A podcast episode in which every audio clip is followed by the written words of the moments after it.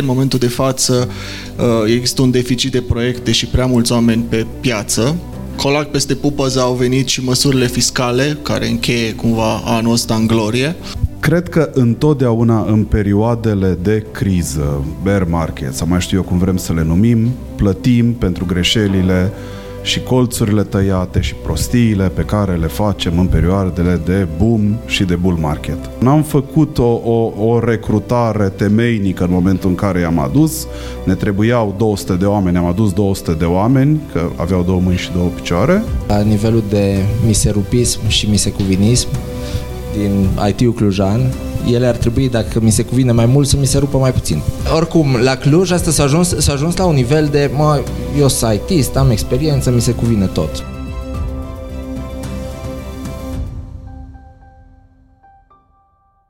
În aplauzele voastre îi aduc pe scenă pe, în prima dată, Cătălin Coruțiu, fondator și CEO la DevNest, pe Andrei Mocan, Managing Director la, Cloud, uh, la Blank Factor, unde vrei, unde vrei. Și pe Tudi Ciuleanu, fondator și CEO la Rebel Dot. Domnilor, hai să împărțim microfoane, te rog. Așa, o să începem cu întrebări puse de mine, dar o să fie foarte scurtă treaba asta și vă rog să pregătiți întrebări. Eu o să vin cu microfonul uh, către voi. Prima întrebare este evidentă dacă uh, cu toată lumea, toată lumea vrea să audă răspuns la întrebarea asta și întrebarea nu este cum stă industria, ci cât îi dă rău. Adică dați un level de la 1 la 10. Cât este de dificilă situația în piață în momentul ăsta pentru companii? Conduceți companii de diverse dimensiuni, uh, cu diverse background-uri și hai să vedem cum, uh, cum stăm în momentul ăsta ca să înțeleagă oamenii cu ce ne confruntăm. Vă rog, pe rând.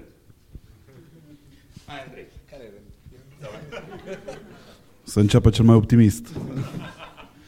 În momentul de față, din perspectiva companiei pe care o reprezint, este binișor, este un 7-8. Acum, din perspectivă personală și având o bună bucată din suflet prin multe companii și părți ale industriei din Cluj, lucrurile sunt semnificativ mai gri, ca să nu zic negre. Dar e o situație din care vom vedea cum vom ieși și sigur vom ieși mai puternici. Noi ca și oameni și sper că și noi ca și organizații. Și eu văd și eu văd uh, lucrurile destul de gri, n-aș da chiar o notă. Uh, merg mai rău decât mă așteptam că o să meargă, că am fost doar la tine în podcast în 2022. Uh, mă așteptam să meargă puțin mai bine 2023. Uh, s-a, s-a întâmplat uh, exact uh, ce am prezis atunci, uh, schimbarea asta uh, între nevoia foarte mare de uh, oameni și uh, prea multe proiecte. În momentul de față uh, există un deficit de proiecte și prea mulți oameni pe piață. Uh, asta s-a întâmplat și asta se întâmplă la nivel global, motiv pentru care uh, există destul de multe uh, concedieri. Uh, colac peste pupăză au venit și măsurile fiscale care încheie cumva anul ăsta în glorie. Deci, eu aș da un 6. Da. E ok așa? Bun. Ai întrebat inițial cât e de rău și după aceea cât e de dificil. Uh, și cine mă cunoaște, eu sunt un optimist și pozitiv în general, așa că o să răspund din perspectiva mea și perspectiva noastră ca și Rebel Dot. Uh, nu-i rău, e foarte dificil. Ok, bravo. Uh, hai să intrăm mai concret, că asta rău, bine, da? Hai să înțelegem concret care sunt problemele voastre, problemele fiecărei organizații și problemele industriei în ansamblu. Care sunt lucrurile care vă dau dificultăți în momentul ăsta și care sunt lucrurile care evident impactează, au un impact și asupra vieții oamenilor din, uh, din organizație. Asta aș vrea să, să vedem. Da. Uh, așa cum ziceam, s-a făcut shift-ul între nevoile, uh, între nevoia foarte mare de oameni pe proiectele IT. Acum este din nou, acum nu este atât de mare nevoia de oameni, ci este foarte greu să găsești proiecte. E E dificil pentru toți cei care intră acum în industrie. Uh, se va face, din punctul meu de vedere, uh, o triere mult mai evidentă uh, a celor care sunt în industrie și celor care vor rămâne. Cred că în momentul de față așteptările unora dintre cei care lucrează în industria aceasta sunt nefondate Uh, s-a ajuns anul trecut și în anii trecuți la un boom destul de mare care face ca industria, așa cum o văd eu, industria românească sau piața românească de IT să devină din ce în ce mai puțin competitivă în tot contextul ăsta macroeconomic. Um, și cred că revin la măsurile fiscale, care vin ca și un adendum la uh, contextul în care piața se află acum, uh, ne fac și mai puțin competitiv și cred că va fi din ce în ce mai greu să rămânem competitivi și cred că va trebui să ne creștem mult mai mult uh, added value pe care îl aducem în proiectele noastre. Și, tre- și cred că outsourcing așa cum îl știm noi, uh, va trebui să se schimbe un pic. Cam asta văd eu acum.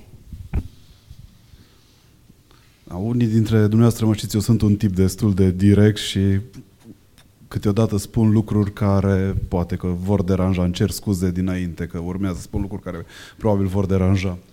Uh, cred că întotdeauna în perioadele de criză, bear market, sau mai știu eu cum vrem să le numim, plătim pentru greșelile și colțurile tăiate și prostiile pe care le facem în perioadele de boom și de bull market.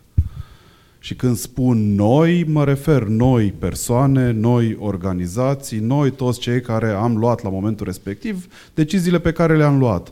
Noi cei care am crezut că tot timpul proiectele vor crește, că ai noștri clienți vor dori mai mult, că nu se va termina niciodată. Noi care am văzut uh, din alte industrii că, ok, uite, în IT lucrurile par mai interesante, eu sunt un inginer în, nu știu, arunc și eu petrol și gaze destul de bun, dar hai să intru în IT, să fac, acolo se câștigă mai bine. Și am renunțat poate la o carieră absolut decentă într-o altă industrie și am mers într-o reconversie profesională într-o perioadă nefericită și acum stau și mă gândesc, ok, ce se întâmplă cu mine și cu cariera mea este bine ce am făcut, am, am uh, mers în altă parte, poate mai bine rămâneam acolo unde, unde eram.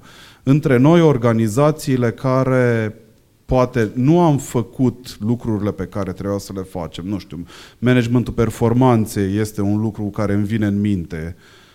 După pandemie, foarte multe organizații din industrie au adunat foarte mult uh, fluff, foarte mult, uh, ce să zic, și personal, și uh, anumite elemente de lipsă de proces sau de, de viziune și așa mai departe, care nu se vedea în momentul respectiv. În momentul în care lucrurile au început să funcționeze mai prost, tot flaful ăla se vede. Adică toate lucrurile pe care, toate proiectele pe care poate puteam să le facem mai bine și mai performant și clienții ar fi rămas aproape de noi, dar am preferat să-i biluim un pic mai mult, uh, toți angajații pe care i-am luat, de care poate că nu aveam nevoie, toți angajații pe care n-am, mi-am intervievat sau n-am făcut o, o, o recrutare temeinică în momentul în care i-am adus, ne trebuiau 200 de oameni, am adus 200 de oameni, că aveau două mâini și două picioare. Sunt multe greșeli pe care noi, ca și indivizi, noi ca și manageri, noi ca și organizații le-am făcut. Da, acum plătim pentru ele. Sperăm că am învățat ceva din asta. Super. Așa. Uh, după, probabil că unii ați văzut podcastul cu mine uh, și, cu, și cu Doru ziceam acolo că am fobie de microfoane și acum țin în mână ca și cum aș avea un păianjen. Uh, o să mă obișnuiesc probabil astăzi. Așa, să zic un pic mai în detaliu de ce am zis mai înainte de nu-i rău, e dificil. Uh, am început anul cu speranțe de creștere de 80% a cifrei de afaceri. Uh, asta după 2021-2022, care au fost 50%, 120%. Uh, mă întreabă lumea și mă întreba în cursul anului, ok, cum sunteți? Mă, nu prea bine, că nu ne atingem targetul. Ce target? 80% creștere. Și râdeau. Și de asta acum zis, ok, nu zic că nu bine, zic că a fost uh, uh, așa, mai, că nu e așa rău. Uh, Uh, în realitate o să închidem probabil undeva 35-40% creștere anul ăsta, care e un an dificil. Asta ca și cifră de afaceri, ca și hard count, cum zicem noi, număr de colegi noi, nu știu încă exact, dar probabil 25%, 25% creștere. Ca urmare, pentru noi a fost bine. Ce a însemnat să ajungem aici? A fost foarte dificil. Um, o grămadă de călătorii, întâlnit clienți actuali, întâlnit clienți noi, investit foarte mult în echipa de sales, am ajuns de la o pers- două jumătăți de persoană, eu fiind o jumătate și încă o colegă cealaltă jumătate, la șase persoane, um, din echipă de marketing de o persoană jumătate, echipă de marketing de patru persoane, Uh, și mai vorbesc câteodată cu partenerul meu și mă întreabă cât am investit în, cât am investit în uh, zona de sales și marketing și mă știu, aveam anul trecut cu anul ăsta 568.000 de euro. Cred că ceva de genul, ceva sumă colosală. La care el, de ce facem asta când oricum tu vinzi tot? Uh, și ideea e că cu investițiile astea, în sfârșit am reușit după un ianuarie-februarie extraordinar, am avut cele mai bune luni din istoria Rebel Dot, martie-august dezastru, gen scădere în uh, cifre de afaceri cu 25%, dar am reușit totuși să păstrăm, să păstrăm echipa, să tot înlocuim proiecte. Au fost destul de multe proiecte înlocuite, foarte puțini clienți pe care i-am pierdut cu totul dar din planurile lor de creștere, de fapt au devenit planuri de descreștere uh, și cu investițiile pe care le-am făcut în sales și marketing în perioada respectivă, deși unii mă catalogau ca fiind nebun, uh, din septembrie am reușit să batem ianuarie și acum lună de lună avem iară cele mai bune, uh, cele mai bune luni și o să închidem anul decent. Sperând ca anul viitor să fie, să fie bun, mă mai uit la Doru, mai ascult ce mai zici, mai ascult pe unii alții, că a, dar stai, nu a început criza asta, urmează. Oricum, deja de 5 ani de când există firma, primul an am avut bani, în anul 2 am început să avem, anul 3 COVID, anul 4 COVID, anul 5 război, recesiune, ce, ce mai poate să fie? Bun. Sunt perspective diferite, fiecare companie are alt uh, moment istoric, dar cu siguranță cu toții putem să agreăm că problema principală și nu doar în România, ci global, este că nu sunt bani. Sau, mă rog, banii sunt scumpi și tot ce însemna investiție în tehnologie long shot a fost oprit pentru că este deocamdată scump. Întrebarea mea următoare este, dincolo de partea asta financiară, care înseamnă inflație, bani scumpi și uh, cumva investiții amânate, vreau să vă întreb dacă AI-ul, da? boom-ul ăsta a apărut în noiembrie anul trecut cu ChatGPT și Uh, multa zarvă făcută pe faptul că uite-l mă că scrie cod, scăpăm de ăștia. Uh, uh, da, are vreun impact, în sensul că clienții vă pun cumva sub presiune să, nu știu, să reduceți costuri, să faceți proiectele cu mai puțini oameni, să folosiți mai multă automatizare. Se întâmplă treaba asta? O simțiți? În ce context? Hai să începem acum cu, uh, cu Tudi. Dau pe Anșenă, primesc pe Anșenă.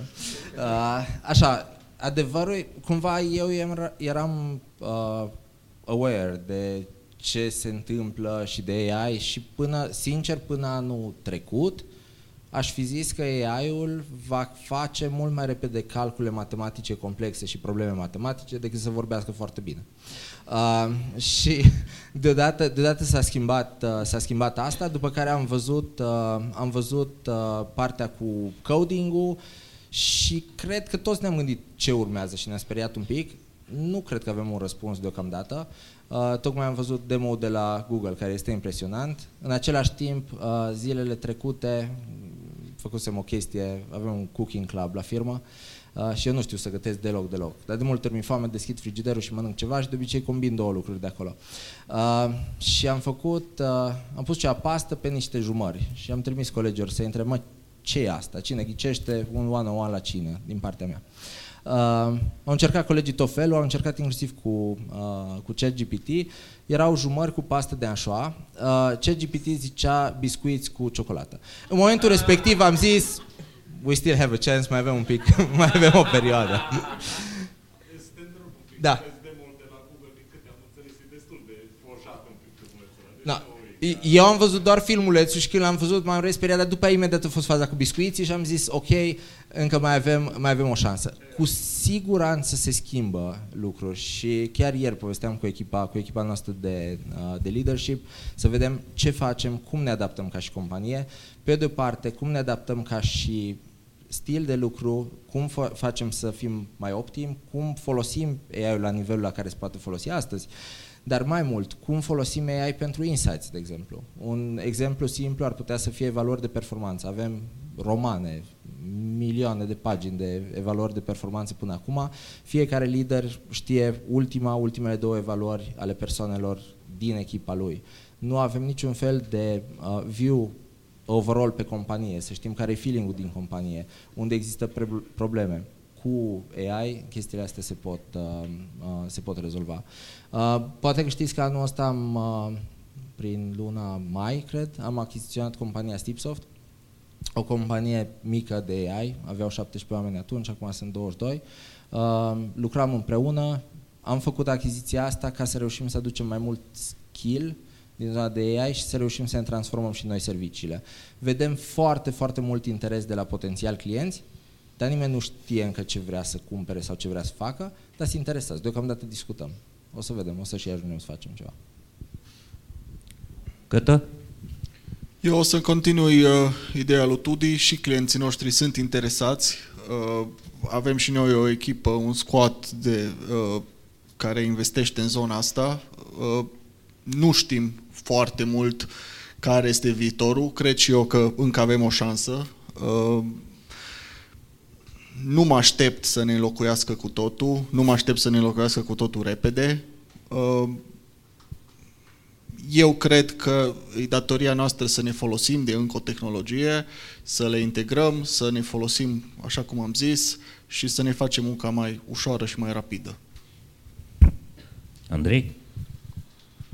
Cred că zona de AI începe de-abia acum să, să producă. Până acum cred că a fost un mai degrabă un door opener, un, un, un breaker pentru anumite discuții. În ultimii, nu știu, 4-5 ani pot să spun că am fost în foarte multe pitch de AI împreună cu parteneri din Big Free, din firmele mari de consultanță, cu BCG-ul, cu McKinsey, cu Bainu, Accenture și alții și am văzut foarte multe AI uh, codat în PowerPoint.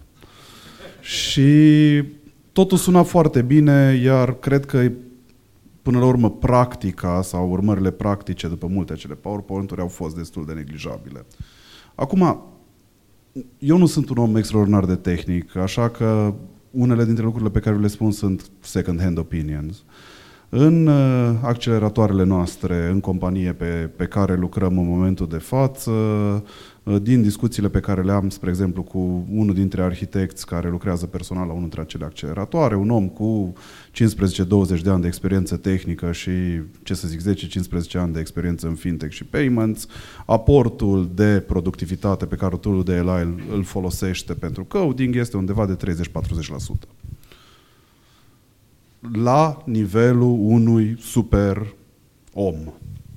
Este mult, este puțin, nu, eu personal nu sunt în stare să judec. Poate unii dintre dumneavoastră puteți să spuneți 30-40% este mult sau este realitatea la momentul de față. Uh, dacă înlocuim acea persoană probabil cu o persoană cu experiență tehnică și sau de business mai redusă, probabil că aportul va fi semnificativ mai scăzut.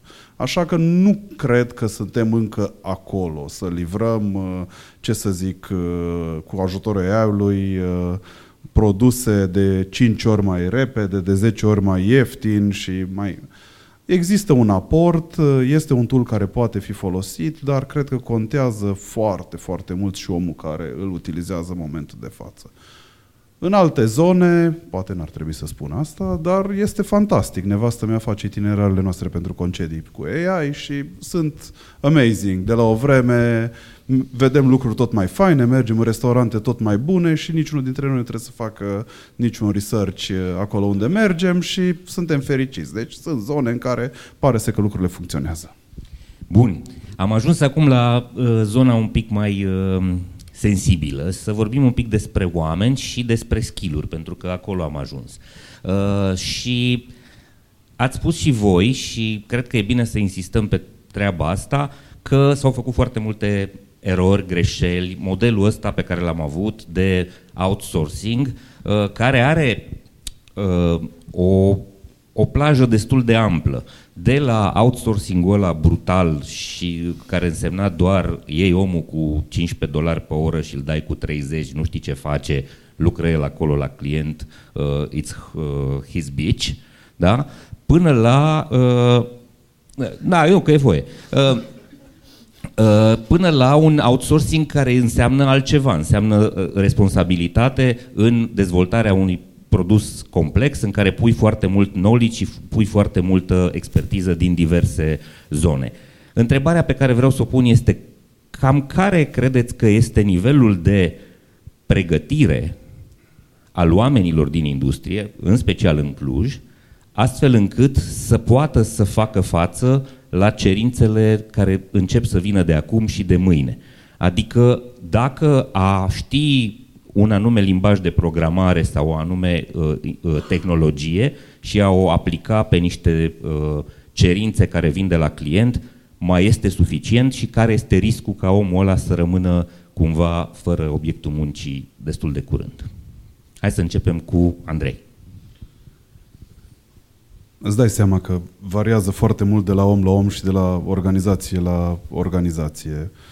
Da, îmi asum, s-au făcut greșeli. Eu personal am făcut greșeli, am adus în anumite perioade post-pandemie oameni pe care nu trebuia să-i aduc în organizație. Sunt absolut convins de, de lucrul ăsta. Sau am cedat în fața unor stimuli pe verticală sau pe orizontală prea ușor în momentul respectiv și probabil că mi-am dat seama poate să zicem prea târziu de, de lucrurile astea. Dar uh, în ceea ce înseamnă calitatea umană, faptul că am folosit termenul ăla de fluff și așa mai departe, aia nu înseamnă că pe medie sau să zicem, în marea parte a masei de tot ce înseamnă talent la nivelul Clujului și a României, stăm prost, adică avem foarte mult fluff și foarte mulți oameni care nu au ce căuta în IT. Există o componentă, dar cred că în orice industrie există persoane care cumva, să nu zic că parazitează industria, dar trăiesc într-o simbioză așa cu ceilalți.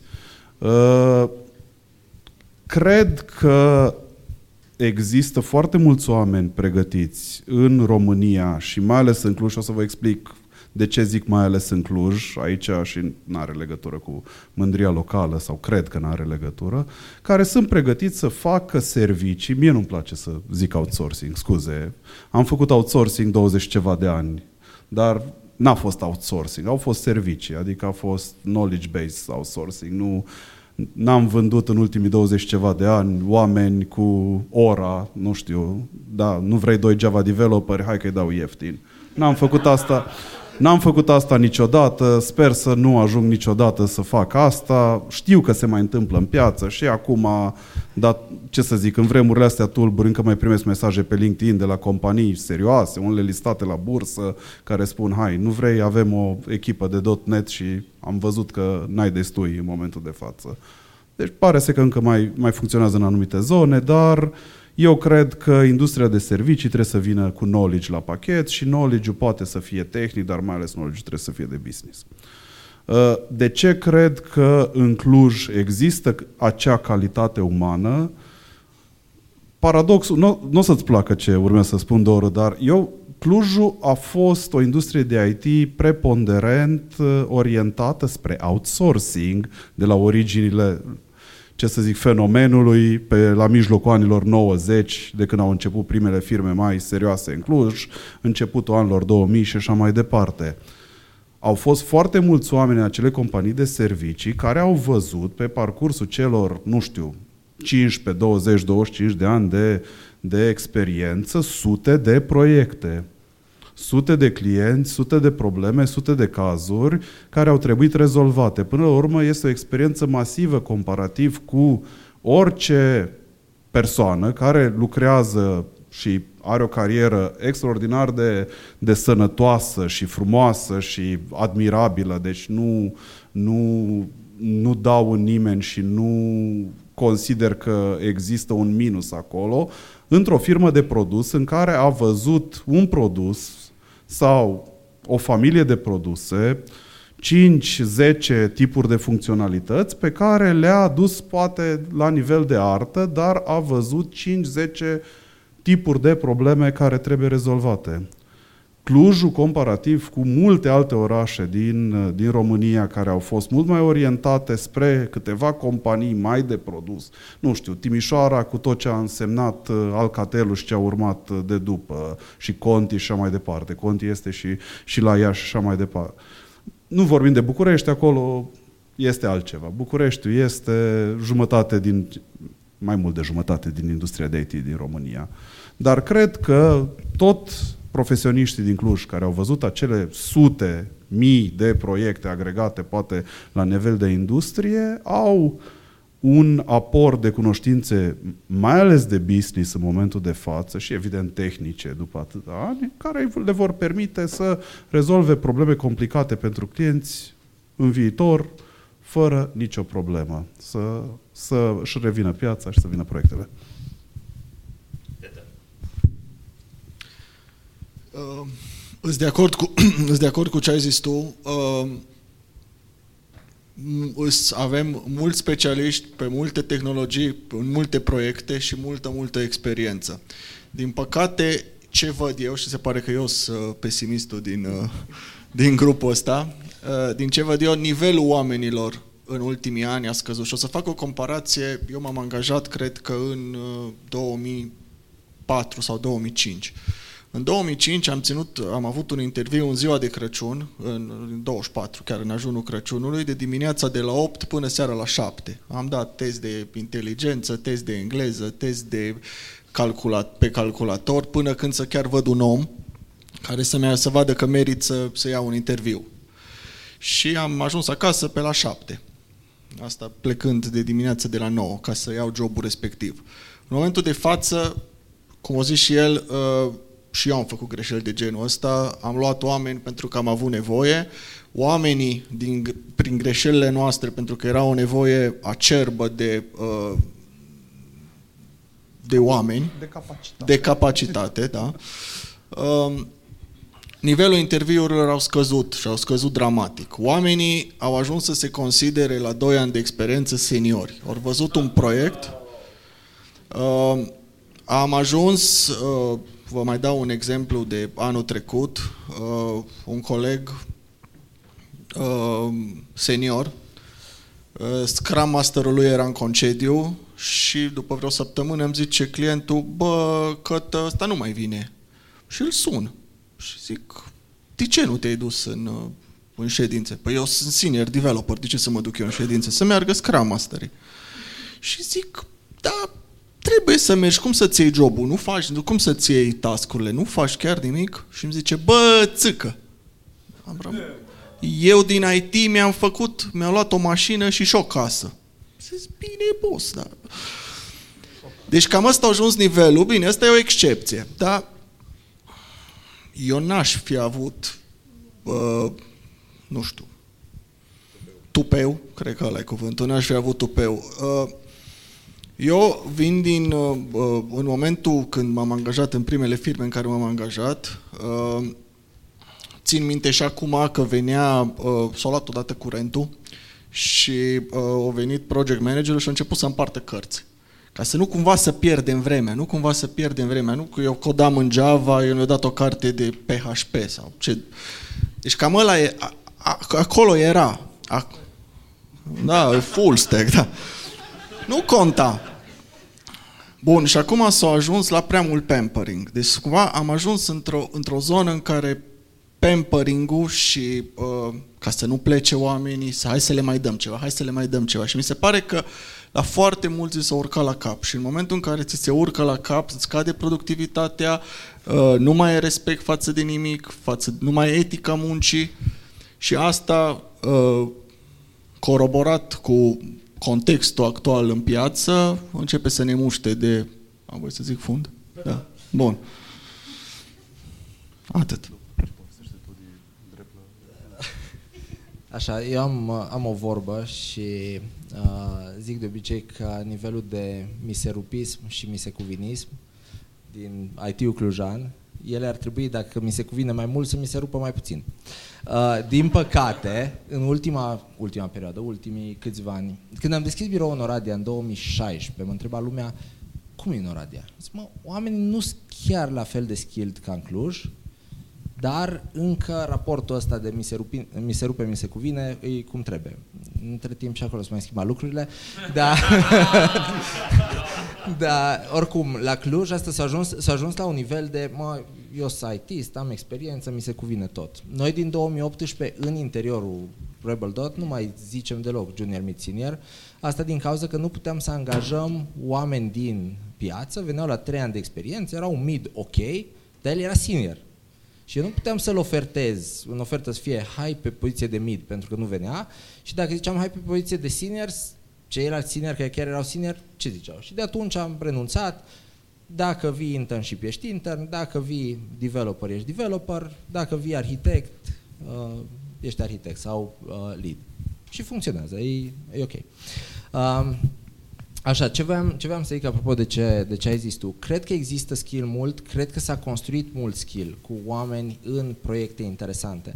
Ce cred că lipsește, și asta pentru că noi facem zona asta de servicii și încercăm să lucrăm full product cu clienții noștri din totdeauna, lipsește lipiciu, nu știu, partea de business pe lângă skillurile tehnice și așa mai departe. Și atunci sunt oameni care vin, sunt foarte buni tehnici, ei mai mulți foarte buni tehnici, dar cum faci să iasă o echipă de produs din chestia asta? Să poți să înțelegi nevoile clientului, de fapt, uneori nici ei nu știu nevoile. Dacă construiești product from scratch, să înțelegi ce vor să facă, să înțelegi care e problema, să propui, să reușiți să construiți împreună un produs, să construim produsul respectiv, să-l lansăm, după aceea să oferim mentenanță și aici cred că va trebui să fie o transformare chiar și asta discutam astăzi cu colegii mei, să facem un fel de gap analysis, să vedem unde ar trebui să fie fiecare dintre colegii noștri, unde îi și ce fel de traininguri au nevoie ca să ajungă acolo. Și majoritatea trainingurilor sunt din zona de soft skills, business, în așa fel încât să putem cu adevărat zice noi avem echipe de produs și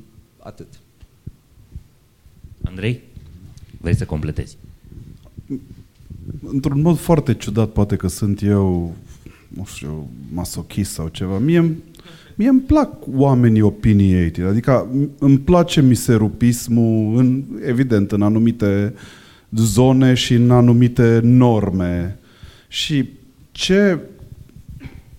Bine, eu am și o, o bucată din viață în mediul universitar și văd studenții care vin de la an la an și este, e adevărat, uh, pe, ca și medie, este o perimare a anumitor skill-uri cu care vin. Și eu predau, în general, la ultimul sau la ultimii ani de master, așa că văd uh, persoane care au trecut prin liceu, licență, poate chiar și un an de master și uh, aș, ai niște așteptări. Și ca și medie, poate că se perimează anumite lucruri. Dar ce mi se pare că se întâmplă în ultima vreme, se adâncește extraordinar de mult uh, delta între vârfuri sau între studenții slabi, vedeți că am trecut la studenți ca să nu vorbesc despre IT, să nu aruncați cu roșii în mine.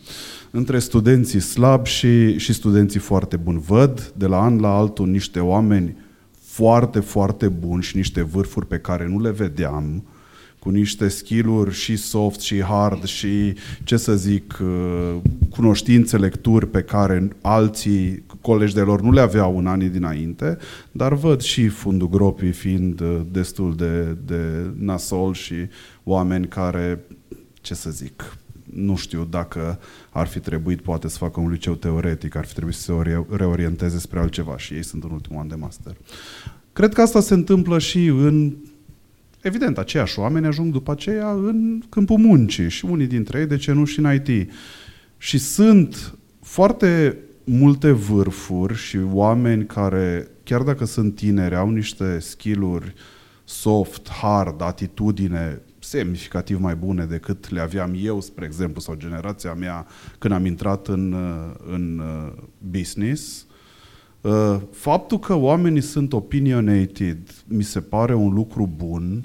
Din nou, eu și generația mea nu am fost așa.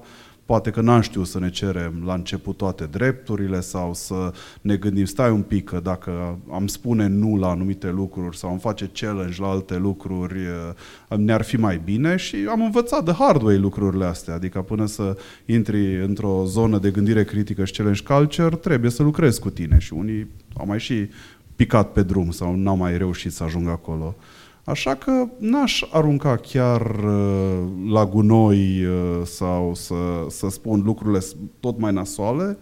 Sunt oameni foarte buni care vin, sunt oameni care cresc mult mai repede decât creșteam noi, să spunem, în, uh, în câmpul muncii, mă refer, în, în acum ceva ani și până la urmă depinde de noi toți, ca și lideri în organizațiile noastre, să-i găsim pe cei care ni se potrivesc, cei care merită. Și cei care nu merită, ok, cu atât mai mult dacă este miserupism pus la pachet și cu o lipsă totală de skill va fi mai plăcut nu pe care îl vom spune și trebuie să învățăm să spunem nu.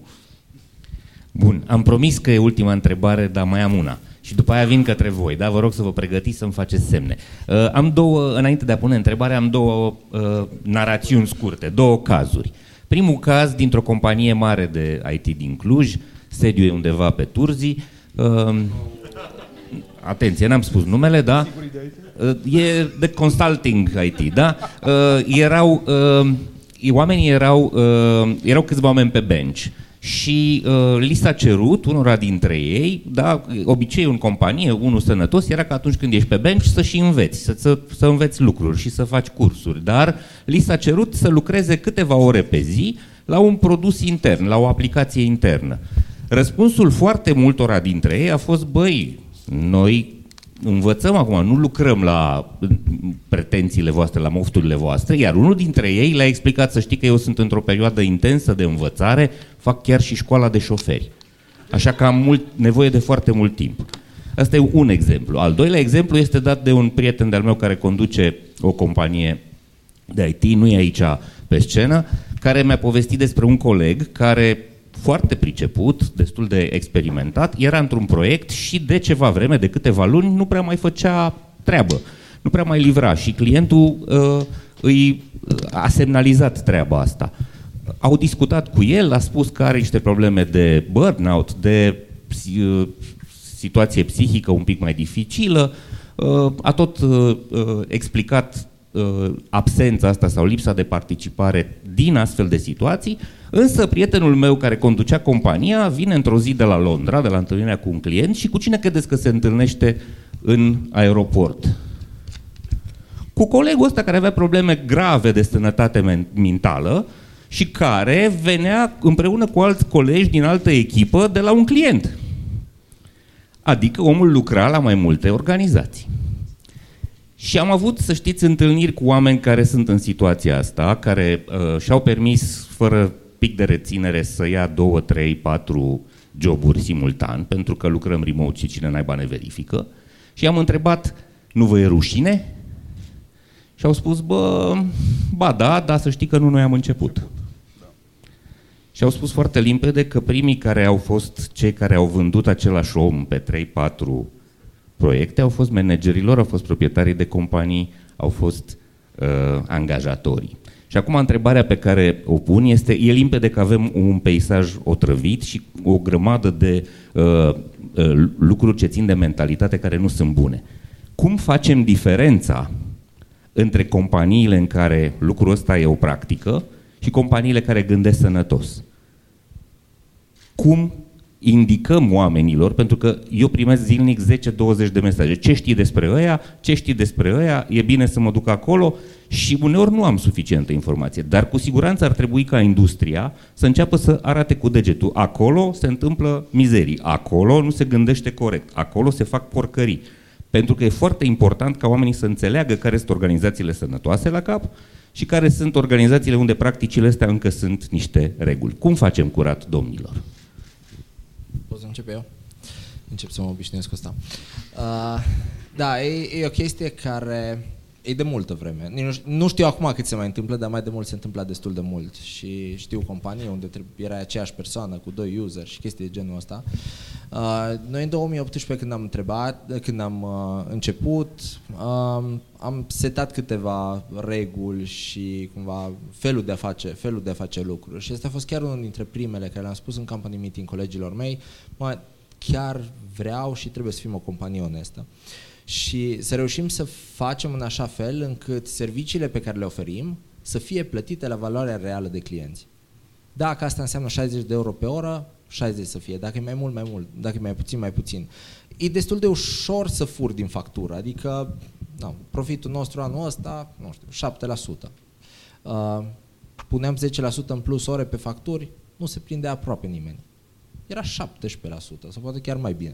Uh, dar am zis că nu, nu vrem să facem asta, vrem să fim plătiți la valo- valoarea reală și am zis atunci mai în glumă, mai în serios, am zis, dacă nu reușim, și nu reușim să dovedim valoarea asta, mă apuc de construcții, fac altceva, dar nu, uh, nu, nu în IT.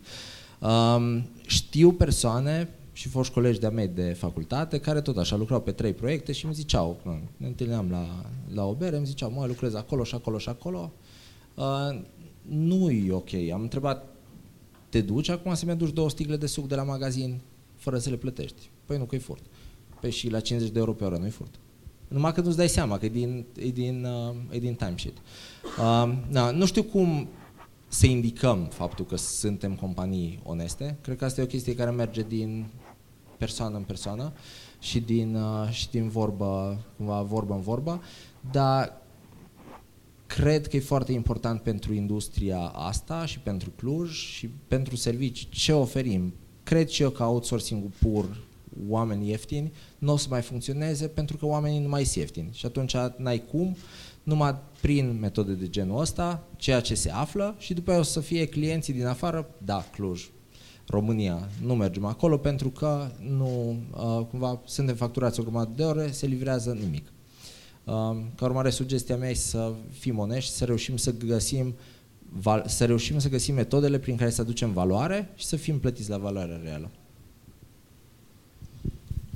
Gata? Am pățit cam cum am pățit în tot liceu. Ăla dinaintea mea au zis cam tot ce știam.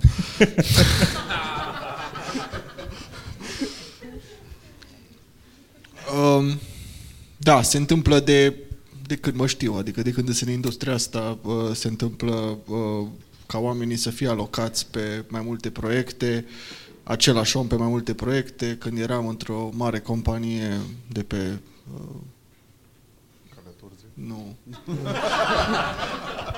Mănășturi? Nu, asta strada de urcă, paralelă biserici ortodoxe, nu pe biserici ortodoxe, Republicii. de republicii. Uh, Eu deja îmi începeam să răspund.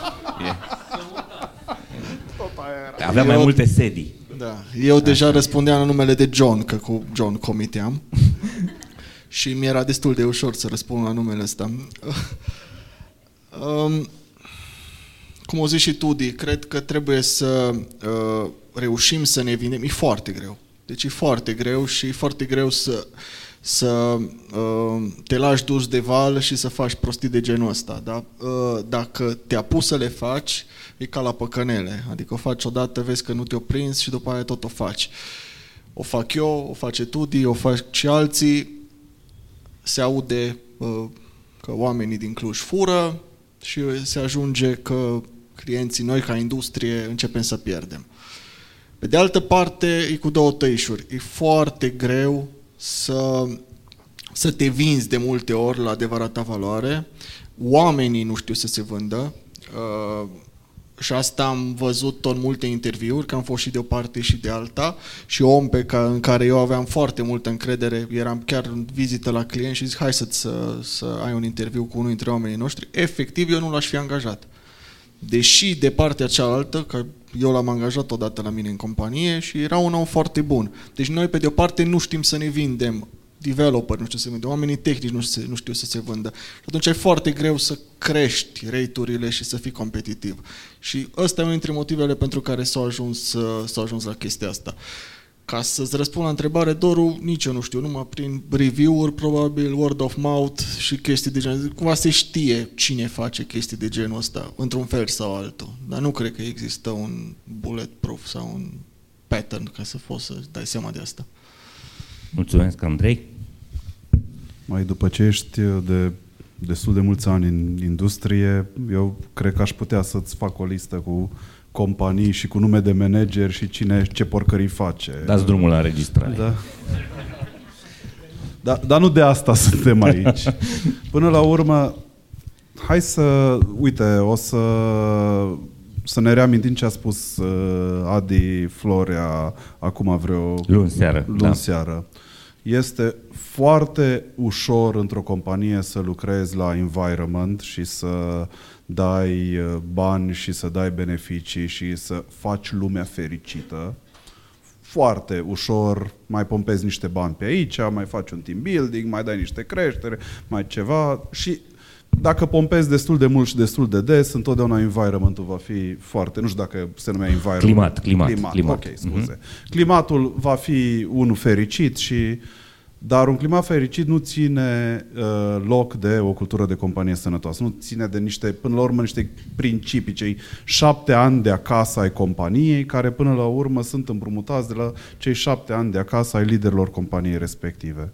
Și dacă liderii fac niște lucruri care sunt total imorale, total, poate unele dintre ele ilegale, uh, și angajații văd lucrurile astea, evident că instanțe va perima cultura respectivă. Și nu perimezi doar cultura companiei respective, că cum uh, povesteau și, și colegi, odată ce îți intră în sânge drogul că poți să faci lucrurile pe shortcut, așa, și să mai tai niște colțuri, vei tăia colțuri în continuare. Acum, faptul că sunt oameni care lucrează în mai multe locuri, până la urmă tot ne plângem că nu avem o Uh, ce să zic, o industrie bună de freelancing în România. Poate oamenii ăia sunt uh, viitor industrie de freelancing și cu ocazia asta, încercând să facă și lucrul ăsta și văzând poate și lucrurile bune, că se fac bani, și lucrurile rele, că stai și lucrezi 14-16 ore pe zi pe 2-3 proiecte, poate că au învățat ce înseamnă să fii freelancer și poate că acei oameni care au furat puțin în momentul respectiv au și învățat o lecție și ei vor fi cei care vor intra în zona de freelancing și poate nu ar trebui noi să încercăm să mai aducem înapoi în zona de angajat. Nu știu dacă am răspuns la toate întrebările, da? Da, ce, ce vreau să zic e că uh, de multe ori zicem oameni pe mai multe proiecte și noi avem oameni pe mai multe proiecte, uh, nu știu, delivery manager care lucrează pe două, trei proiecte, câte două, trei ore pe zi. E ok. Atât dacă lucrează 8 ore. Nu ăsta era cazul. Bun, nu, dar asta vreau cumva ca să se înțeleagă. Asta pe de parte. Pe de altă parte, uh, dacă sunt oameni care lucrează la mai multe companii sau lucrează 4 ore la mine, 4 ore la tine sau, nu știu, 8 la mine, 4 la tine, ok, dacă crede că poate lucra 12 ore long term, bine. Problema e că astea 12 de obicei se transformă în 8, dar în continuare facturează 8 și 4. Și dacă eu am un coleg care lucrează la mine full-time și eu îl facturez la client full-time, dar el de fapt lucrează 4 la mine și 4 altundeva, ajungem în scenariu ăla dinainte, atât numai că profitul nu e la noi, că profitul e altundeva, dar furt tot îi. Și atunci e datoria noastră să reușim să ne dăm seama cine cu adevărat aduce valoare, cine cu adevărat lucrează și să nu trecem prin știe să codeze, e acolo, face ceva, e ok, clientul ne plătește, noi dăm mai departe, noi nu știm nimic. Uh, și dacă apar situații de genul ăsta, cred că ar trebui să, să take action. Mi se pare foarte bun mesajul să lucrăm cu adevărul pe masă. Hai să vedem întrebări. Avem aici unul, un om care vrea să pună o întrebare. Vai, deci mai lua pe mine primul. Ok. Am, am un pic, că nu prea să obișnuit cu microfonul. Uh, ok. În primul și în primul rând, uh, Andrei, că noi ne știm din și din alte contexte oarecum, uh, ai spus că cei care lucrează într- într-o firmă de produs nu au nu capătă aceeași experiență ca cei care lucrează în outsourcing. Sau aceeași expunere. Dar în același timp știm că în firmele de outsourcing s-au adus proiecte de mentenanță cu cod scris în sârbă. Asta în cel mai bun caz era scris în germană. Uh, da, cu variabile scris în germană. Uh, în situații de genul ăsta, cum reușim noi sau voi ca organizații să aduceți proiecte mai de calitate în așa fel încât oamenii să capete expunere de calitate, adică proiecte Greenfield ar, ar fi de ajutor și e cam destul de dificil având în vedere că sunt țări, o să dau nume, India, care vin cu niște reituri la care noi nu că nu, nu suntem profitabili, noi abia reușim să plătim salarii. Bun. Eu rămân aici, voi dați microfonul de la ceilalți. Să, să, ah, ok. Pot răspunde? Sigur, sigur. Sunt multe întrebări acolo. Hai să, să începem pe rând.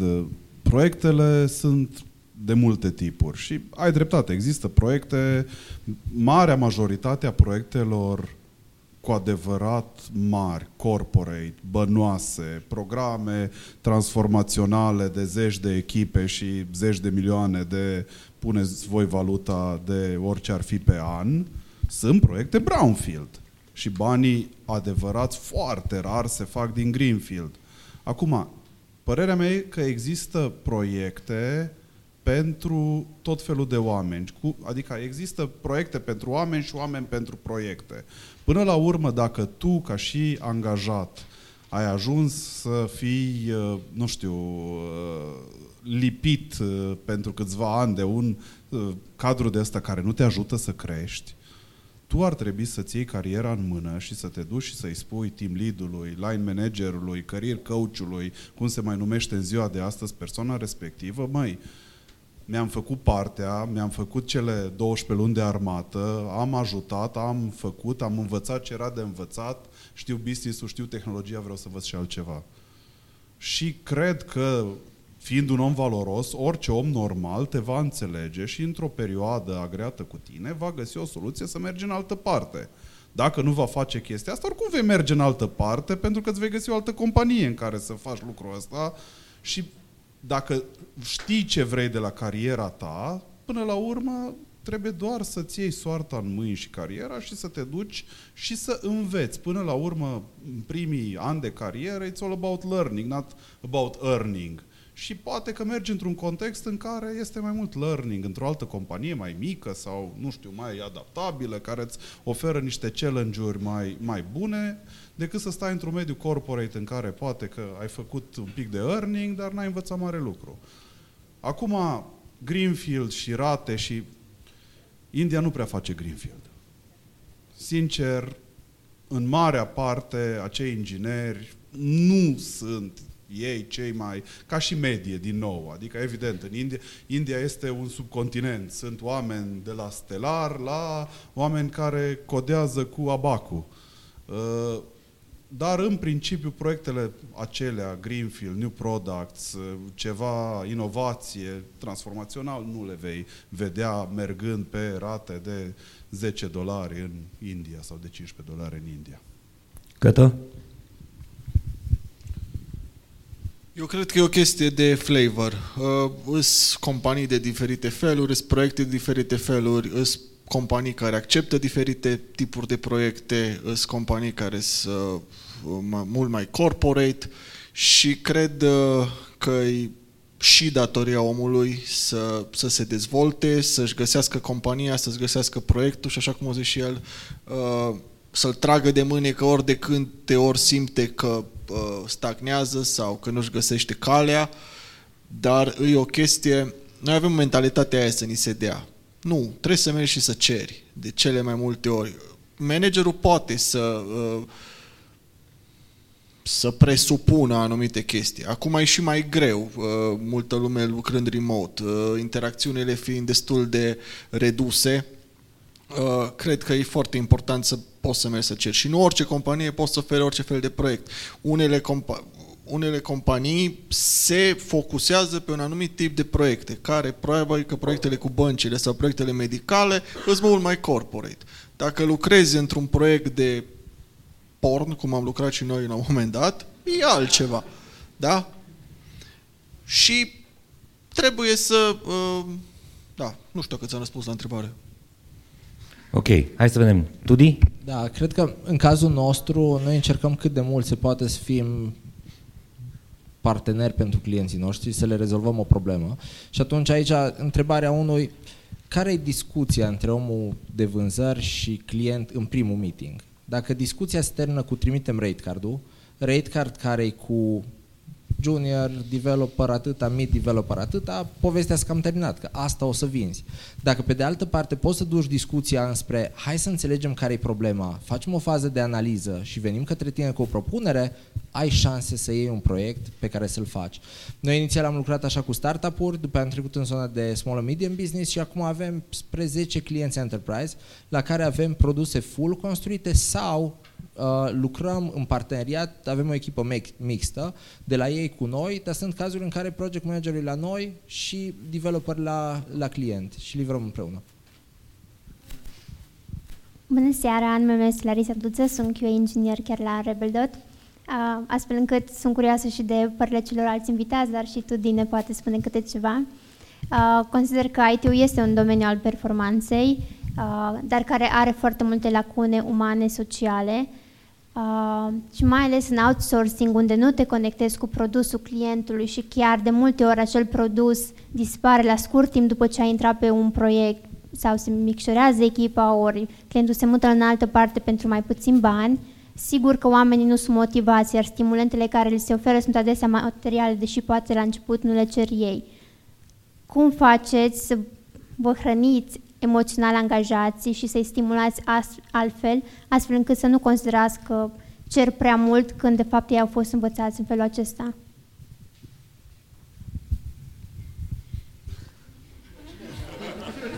Ți-a, da, ți-a dat greu? Asta, hai că uh, răspund eu, Larisa, e scurt.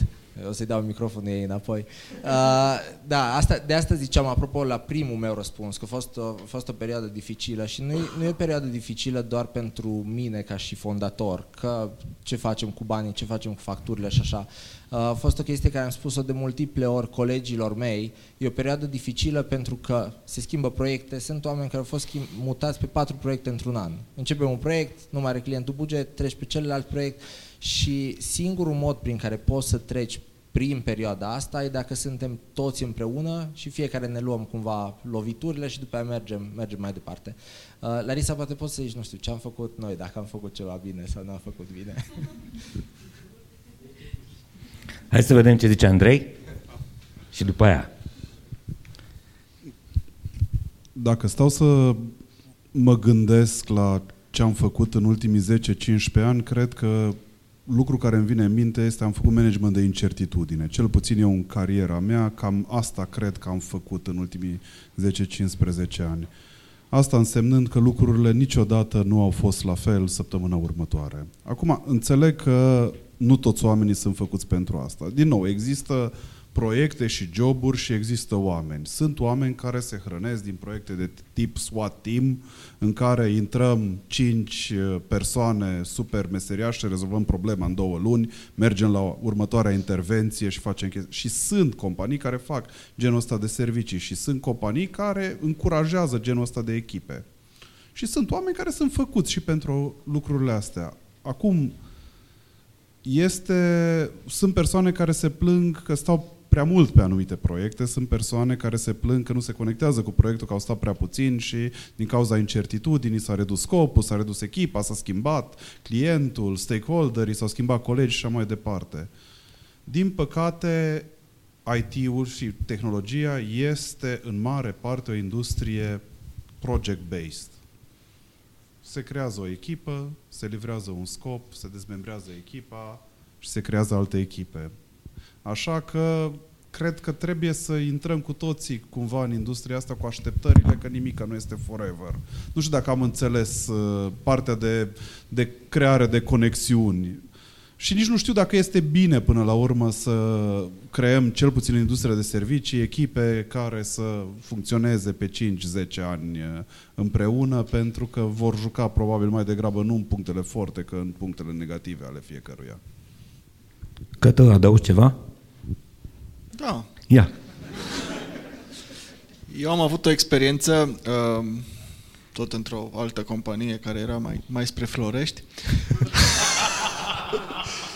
uh, unde erau doi oameni, așa pe la 40 ori ajuns, și erau de 10 ani pe același proiect. Erau Dumnezei pe proiectul respectiv. În momentul în care proiectul s-a terminat, ori, uh, ori fost mutați pe patru alte proiecte și nu ori performat. Deci cred că oamenii ăia erau, erau în Shawshank Redemption, erau... Uh, că la un moment dat uh, urăști pereții din jurul tău și după aia începi să iubești. Ceva de genul ăla. Era instituționalizați. Um, da. um, cred că e datoria fiecărui manager sau fiecărui owner de companie să găsească proiectele corecte pentru oamenii pe care îi are și să angajeze oamenii corecți pentru proiectele pe care le are. Um, noi, în general, avem proiecte enterprise, nu facem fix price-uri sau nu făceam, acum probabil că ne-aș refuza, în general am refuzat. Uh, mergeam pe proiecte de long term și se creau echipe, se creau comunități. Iarăși datoria ta că să nu vinzi un om cu uh, să faci body shop, să dai un om, să-l dai în altă parte, să încerci să vinzi echipe, care echipe se creeze coeziune și așa mai departe.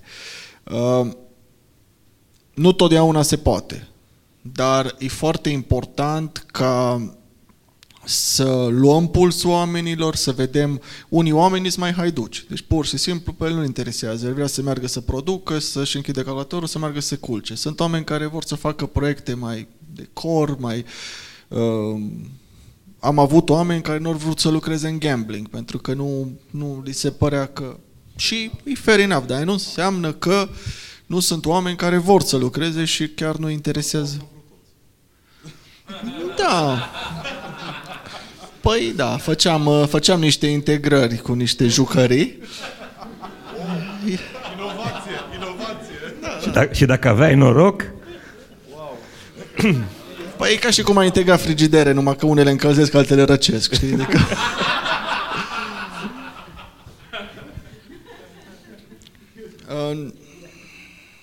ca să-ți răspund, ca să-ți răspund la întrebare, da, cred că ți-am răspuns deja. Uh, e foarte important uh, managerul să uh, aibă...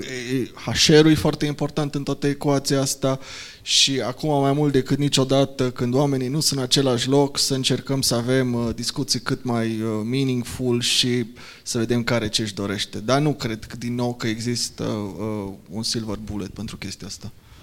Andrei? Așa, în 5 secunde. Nu mergeți la companii care fac workforce planning în Excel. Mergeți la companii care fac workforce planning, înseamnă assignment pe proiecte, care fac assignment pe proiecte în Excel. Adică avem o, o coloană de proiecte și o coloană de oameni și hai să tragem din stânga în dreapta. Mergeți la companii care fac chestia asta, assignment workforce planning, de tipul om la om. Ție ce ți s-ar potrivi? Uite, asta este portofoliu de proiecte, poți alege asta sau asta sau asta, sau uite, eu cred că cunoscându-te ți-ar potrivi asta, nu tragem un nume din pălărie, spunem, bun, astăzi pe proiectul X, cine lucrează? Pac, Andrei, perfect, du-te. Dar eu nu știu să fac asta, nu contează, o să înveți. Deci mergeți la companii care au niște discuții măcar minimale în zona de asignare de oameni pe proiecte și încearcă să joace în punctele fortele oamenilor. Foarte bun ăsta, nu încercați să fiți căsuțe în Excel, că alea se taie foarte ușor când se fac concedierile, știți? Ok. Eva? Uh, sunt curioasă uh, care sunt top 3 uh, chestii pozitive, faine, din organizația voastră. Și nu din perspectiva de marketing a voastră? Răspund eu primul. Uh, mi-e foarte greu să fac top 3. Pot să zic chestii faine. Mie îmi place foarte mult uh, și nu, nu-mi place să fac topuri și mai ales în organizația mea, că după aia apare că ne lăudăm. Dar acum asta a fost întrebarea, n-am ce face, o să zic. Uh, îmi plac foarte mult oamenii, oameni care au fost aduși pe baza valorilor și fit în companie. Evident că mai dăm și greș câteodată, dar în principiu um, cu procesul de recrutare pe care îl avem reușim să aducem oameni foarte faini și asta cumva e feedback-ul și de la oameni. Ce le place cel mai mult în Rebel Dot este, uh, sunt oamenii. Um, cultura pe care, uh, pe care o avem și al treilea e greu să zic că sunt multe care ar putea să fie acolo. Um, cred că brandul, brandul uh, Rebel Dot ne-a ajutat foarte mult în partea asta de coagulare. Câtă? Și mie mi-e greu să fac un top, dar uh, întotdeauna oamenii au fost pe primul loc. Adică au fost uh, o grămadă de decizii care s-au luat, uh, chiar dacă am pierdut business-wise, uh, dar am câștigat uh, capital de încredere în rândul oamenilor. Uh, comunitatea care s-a creat în jurul, în jurul nostru și uh, faptul că mergem cu fan la birou, uh, cumva e o cultură în care uh, a ușilor deschise sau a zoomului deschis, dacă în cazul de față, uh, mi greu, mi greu să fac un top. Mm, Ideea e să fii, uh, să-ți placă să mergi la birou sau să-ți placă să lucrezi cu noi. Cam asta e ce-mi doresc de la, de la noi. Andrei? Eu voi încerca să merg într-o altă zonă. Poate lucrurile faine la Blank Factor și până la urmă e o, un lucru pe care mă întreb eu pe mine destul de des de șase luni în organizație, după ce am stat 15 ani într-o altă companie, așa că îmi trebuie din când în când să-mi reamintesc eu mie care sunt lucrurile faine din companie și pentru ce am început proiectul ăsta. Uh, suntem o companie care avem un knowledge de business în zona în care activăm, în zona de fintech, payments, financial services, extraordinar de bun. Sunt, nu știu, între oamenii, să zicem, oamenii senior din companie, cei cinci oameni seniori în zona de payments, au peste 100 de ani de experiență împreună în, în domeniu și au făcut niște proiecte care în momentul de față fac lumea să, să funcționeze. Doi, avem niște proiecte aș vrea să spun meaningful. Nu neapărat, meaningful înseamnă lucruri diferite pentru multă lume. Poate nu au impactul uh, social pe care le-ar avea alte proiecte, dar clar sunt proiecte de impact. În condițiile în care, ce să zic, lucrezi la componente din schemele de plăți de la Visa sau de la Mastercard, în condițiile în care ajung mari procesatori de plăți să intre pe piețe noi, nu știu, acum ajutăm uh, un mare procesator de plăți să intre în Mexic și respectiv în Brazilia în condițiile în care poți să spui, uite, eu am lucrat la programul de loyalty al lui Amex și am făcut toate funcționalitățile astea în, în zona asta, în condițiile în care ești chemat să construiești de la zero, nu știu, viitoarea suită de soluții de point of sales pentru Bank of America. Astea sunt niște, niște sunt proiecte care au o poveste, spun ceva, au o oarecare anvergură și cred că uh, poți să mergi acasă să spui, uite, am făcut ceva cu, cu impact astăzi. Și ultim, poate că două, al treilea, suntem o companie care crește chiar și în vremurile astea cu 100% plus pe an. Uh, anul ăsta suntem vreo spre 500, probabil worldwide. Anul viitor vom fi 1000 la finalul anului și sunt sigur de lucrul ăsta. Sunt extraordinar de multe oportunități într-o companie care crește în ritmul ăsta mult mai multe decât într-o companie care stagnează, scade, dă oameni afară sau crește cu procentaje sau, ce să zic, ori de creștere mult mai scăzut. Mă numesc Alina și întrebarea mea pentru dumneavoastră în seara aceasta este dacă încurajați intraprenoriatul în cadrul companiilor și dacă da, în ce fel? Mulțumesc. Iar răspund eu primul. Uh, numai la întrebarea anterioară este un lucru care nu l-am menționat, nu-l pun în top 3, dar fi fair să nu-l menționez, cafeaua. Uh, așa, uh, da, referitor la intraprenoriat, da, uh, avem, chiar, avem, uh, chiar avem o colegă care uh, și-a pornit startup-ul în timp ce era angajată la noi, inițial full-time, după aia part-time și încet încet am tot redus norma până când uh, a ajuns să se ocupe full-time de, uh, de, startup-ul, de startup-ul ei. Uh, mai sunt alți colegi cu care, uh, cu care discutăm, nu știu dacă știți, am fondat acum 2 ani și Rebel Ventures, Uh, un, uh, practic este compania holding care deține Rebel Dot și o parte din profiturile Rebel Dot le reinvestim în startup-uri. Uh, în unele cazuri, ca și... Asta e varianta prin care am considerat eu că putem să ajungem în zona de produs fără să facem, de fapt, noi partea de business la produs, la care nu ne pricepem.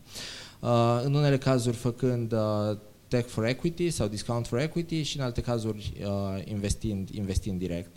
Avem diverse discuții, discuții intern, să vedem cum cu echipa de leadership, cum am putea cu Rebel Ventures să susținem și colegii noștri care vrea să facă, să facă ceva. Uh, până acum nu, nu am susținut sau nu a fost niciun dintre colegi care să vină să zică vrem, vreau să construiesc produsul ăsta, cum poți să mă ajuți. Avem niște tooluri interne pe care le-am construit cu ajutorul colegilor care erau interesați să fie implicați în zona asta și chiar acum uh, avem o discuție tot așa intern să vedem dacă din toolurile astea am putea face produse și dacă ar fi cineva în companie care vrea să ia ownership pe zona, pe zona respectivă.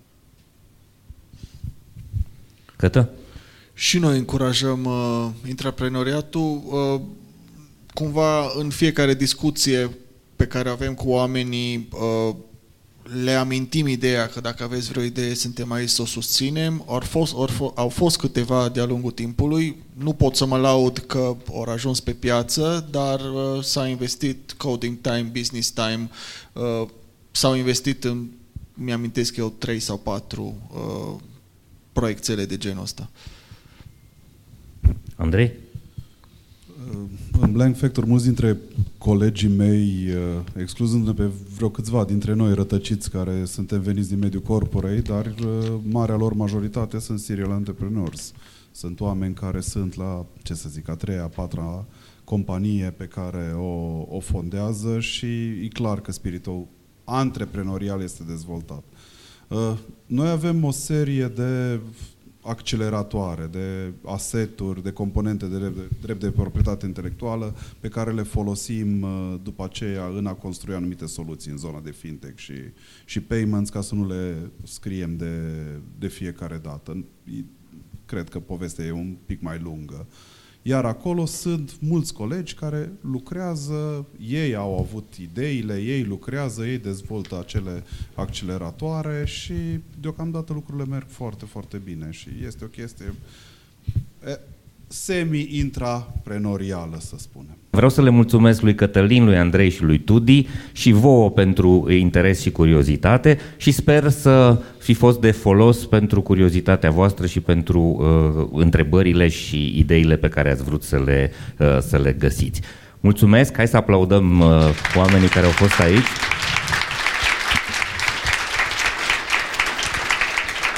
Mulțumesc mult! Promit că o să facem lucrurile și mai bine dățile viitoare. Uh, încercăm să aducem oameni care să vă pună în față cu niște idei, cu niște tendințe, cu niște informații care să vă ajute mult în viața voastră profesională și în viața personală și sper că am făcut măcar un pic treaba asta în seara asta. Mulțumesc încă o dată, următoarea întâlnire 6 februarie. Seară bună tuturor! Mulțumesc!